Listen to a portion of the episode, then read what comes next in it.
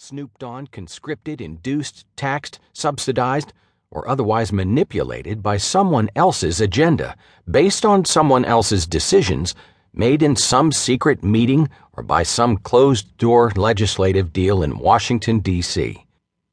What gives, you ask? It seems like we have reached a tipping point where governance in Washington and your unalienable right to do what you think best for yourself and your family have collided. You and I will have to get involved to figure out what exactly the rules are and to set them right again. There are rules. I am not a moral philosopher, and I don't particularly aspire to be one. That said, I have stayed at more than one Holiday Inn Express. That makes me at least smart enough to know what I don't know.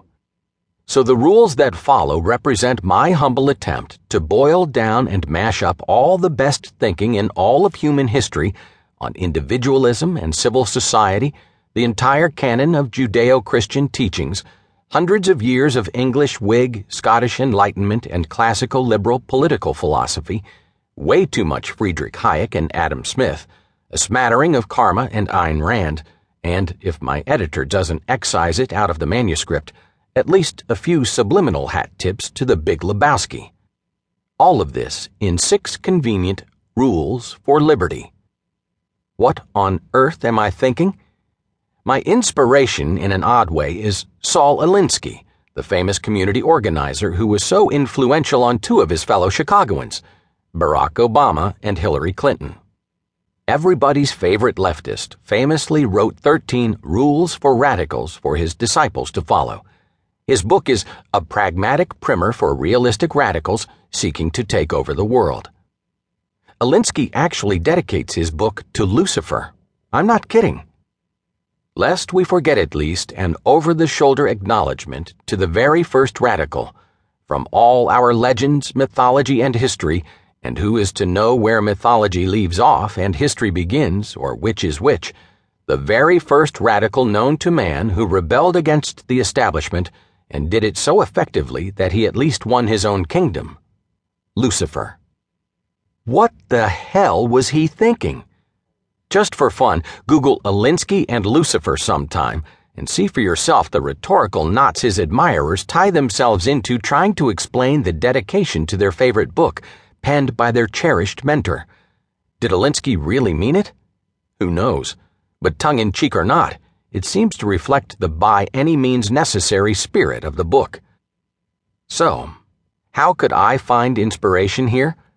It's no secret that many of us liberty minded community organizers have expropriated some of Alinsky's tactical thinking in the defense of individual freedom.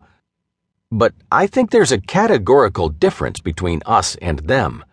Rules for Radicals is not a tome about principles, it is a book about winning, sometimes with wickedly cynical and manipulative tactics.